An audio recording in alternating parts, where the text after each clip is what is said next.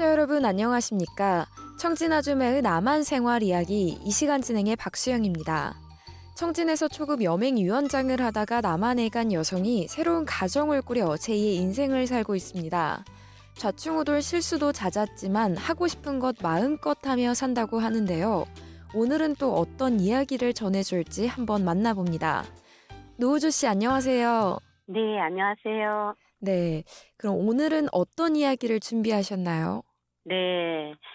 요즘은 여름 휴가철이 다가와서 휴가를 어떻게 보낼까 계획을 잡는 시기가 왔어요. 네.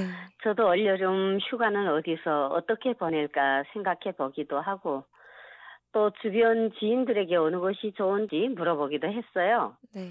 주변의 지인분들은 가까운 해외에 나가면 일상생활에서 벗어나서 또 잠깐의 휴식도 되고 새로운 문화와 음식도 접할 수 있어서 좋다면서 해외 여행을 권하더라고요. 네. 그런데 북한에 계신 청취자분들은 여름 휴가 때 자유롭게 해외에 다녀올 수 있냐고 의아해 하시는 분도 계실 것 같은데요. 맞아요. 외국에 마음대로 나갈 수 있냐고 묻는 분도 계실 거예요. 네. 저도 처음 남한에서 정착 생활할 때 뉴스나 보도에서 여름 휴가를 국내가 아닌 해외로 나가는 사람들이 더 많다고 하는 그 이야기를 듣고 정말 어리둥절했었어요. 북한에서 일반 주민들이 외국에 나간다는 건 거의 불가능하기 때문인데요. 네. 북한 안에서 돌아다니는 것도 어려운데 외국에 나간다는 것은 정말 어불성설인 거죠. 네, 그렇죠. 그러면 이렇게 여름 휴가를 해외로 나가기를 권하시던 그런 분들이나 아니면 또 다른 주변 분들은 보통 어떤 나라에 다녀오시던가요? 네, 주변에 아는 친구들이나 동생들은요, 미국은 물론 이제 가까운 중국, 일본, 또 뭐 베트남, 태국이라든가 그리고 영국, 프랑스, 러시아 등으로 이제 해외 여행을 다녀오기도 하고 또 유학 가서 공부를 하고 오기도 해요. 네. 남한에서는 이제 또 본인 일정에 맞춰서 전국 방방곡곡 어디든 마음껏 여행하는 것도 모자라서 외국에도 맘만 먹으면 여행 갈 수 있다니까 막 가슴이 뛰고 너무 기쁜 거예요. 세계 여행이라니 제겐 정말 꿈만 같은 일이었죠. 네. 이 다른 나라로 여행을 가면 이국적인 길거리와 풍경, 그리고 먹어보지 못한 음식들까지 접할 수 있어서 정말 값진 경험이 되죠. 그렇죠. 그런데 또 자유롭게 여행할 수 있다고 해서 무작정 비행기를 타면 안 되는데요.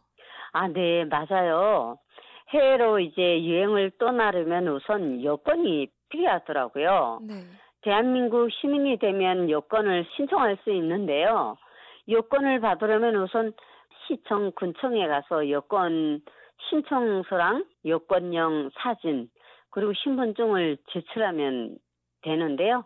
일주일 정도 시간이 지나고 나면 여권을 받을 수 있는데 이게 이제 외국에서 신분증으로 쓰이는 거죠. 네. 처음에 요건이 발급되었을 때 대한민국 국민의 한 사람이 됐다는 걸 정말 실제 눈으로 확인하는 것 같아서 기분이 좋더라고요. 네. 그럼 또 나라에 따라 다르지만 여권의 비자를 또 추가로 발급받아야 하기도 하죠.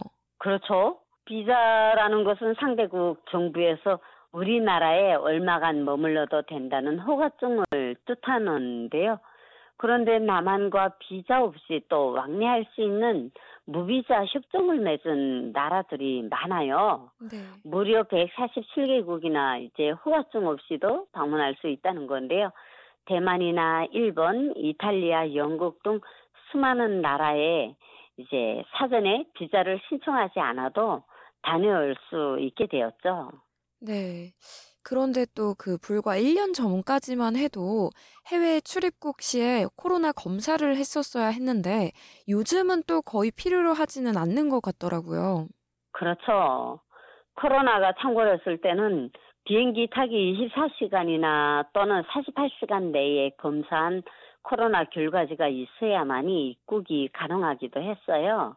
요즘은 대부분 백신 접종을 받기도 했고 또 코로나가 많이 잠잠해져서 코로나 검사를 요구하는 나라가 또 많지 않더라고요. 네. 그럼 북한에서 나와서 처음으로 가본 외국은 어디였나요? 그 탈북할 때 처음으로 이제 중국하고 미얀마와 태국을 경유하면서 다른 나라의 모습을 제 눈으로 그때 처음 봤었거든요. 정말 불빛조차 이제 없는 캄캄한 어둠 속에 고향을 뒤로 하고 이제 중국 땅에 들었었는데 너무 놀랐어요.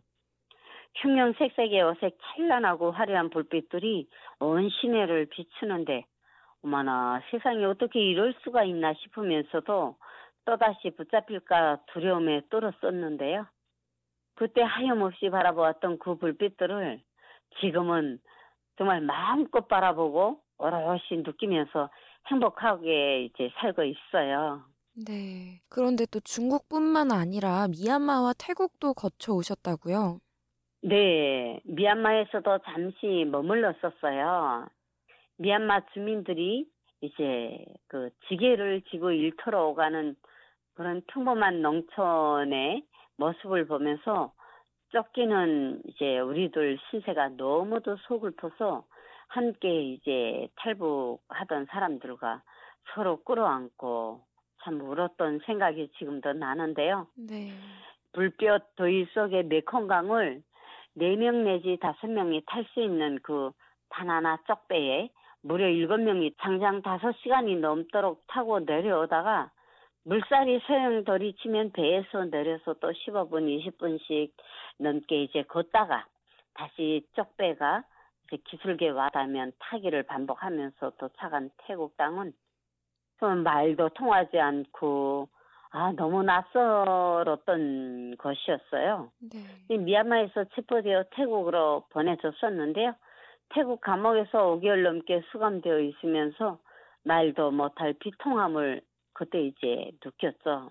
그러던 중에 난민 신청을 통해서 남한으로 갈 수 있다는 소식을 전해 듣고 한 가닥의 신락 같은 희망의 끈을 붙잡고 가슴 저렸던 시간들을 아우 지금도 잊을 수가 없어요. 네. 외국에서 정말 말도 통하지 않고 다 처음 보는 그런 거리와 집들 사이에서 한국까지 오시기까지 참 먼 여정이었을 것 같아요. 그렇죠. 네. 태국에서 또 남한으로 건너오려면 비행기를 타셔야 했을 것 같은데요. 네. 정말 비행기를 탔을 때까지만 해도 아이고 다시 북한으로 보내지지 않을까 하는 공포와 두려움이 어 그렇게 무겁게 가슴을 짓눌렀었어요. 정말 이제 저뿐 아니고 내 함께 같이 오던 10명의 그 사람들도 같이 느끼는 감정이었는데요. 지금도 잊혀지지가 않아요. 네.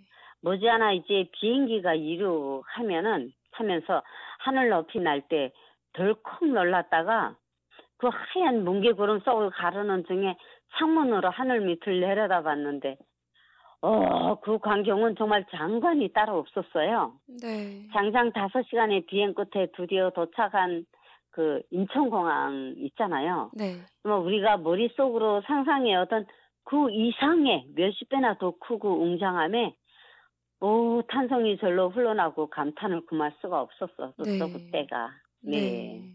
그러면 탈북한 이후에 거쳐왔던 새 나라에 다시금 다녀와 본 적이 있으세요? 아직 가보지는 못했었어요. 네. 코로나 때문에도 그랬고 네. 네 그런데 며칠 전에 이제 주변에 살고 있는 언니들이 이제 가족들이 세 가족이 중국 여행을 갔다가 그 고향이 보이는 두만강에서 망원경으로 고향 땅을 바라보면서 부모 형제들을 막 옥놓아 불러보고 왔다고 하더라고요. 중국 도문시에서 이제 고향 함경북도의 남양과 강양 마을을 볼 수 있었다는데요. 네. 철조망 넘어 손을 뻗으면 잡힐 듯 그렇게 가까운 거리였고 네. 또 학교들과 역전의 모습도 옛 모습 그대로인데 농기계와 소도 이제 없어가지고 사람들이 직접 이제 김매기 하고 하는 모습을 보니까 마음이 아프고 씁쓸하기까지 했다고 해요. 네. 정말 전 세계를 다 여행할 수 있지만 우리는 아직도 고향에도 갈 수 없잖아요. 네. 그렇죠. 남북한이 진짜 세계 유일의 분단 국가로 남아서 혈육들이 갈갈이 찢어진 그 아픔을 언제까지 가슴에 품고 살아가야 하는지 어, 그 이야기를 들으면서 눈물이 앞을 가리는 건 정말 어쩔 수 없더라고요. 네. 언젠가 이제 북한 고향의 주민들도 여행의 자유를 마음껏 누리고 남북한 사람들도 자유롭게 어, 오갈 수 있는 날이 오기를 두 손 모아 기도해 봅니다. 네. 네, 노우주 씨 오늘 말씀 감사합니다. 네, 여러분 다음 시간에 뵙겠습니다. 네. 청진아주매의 남한 생활 이야기 오늘은 한국 포항에 있는 노우주 씨를 전화로 연결해 해외 여행에 대해 전해드렸습니다. 지금까지 진행해는 워싱턴에서 RFA 자유아시아 방송 박수영입니다.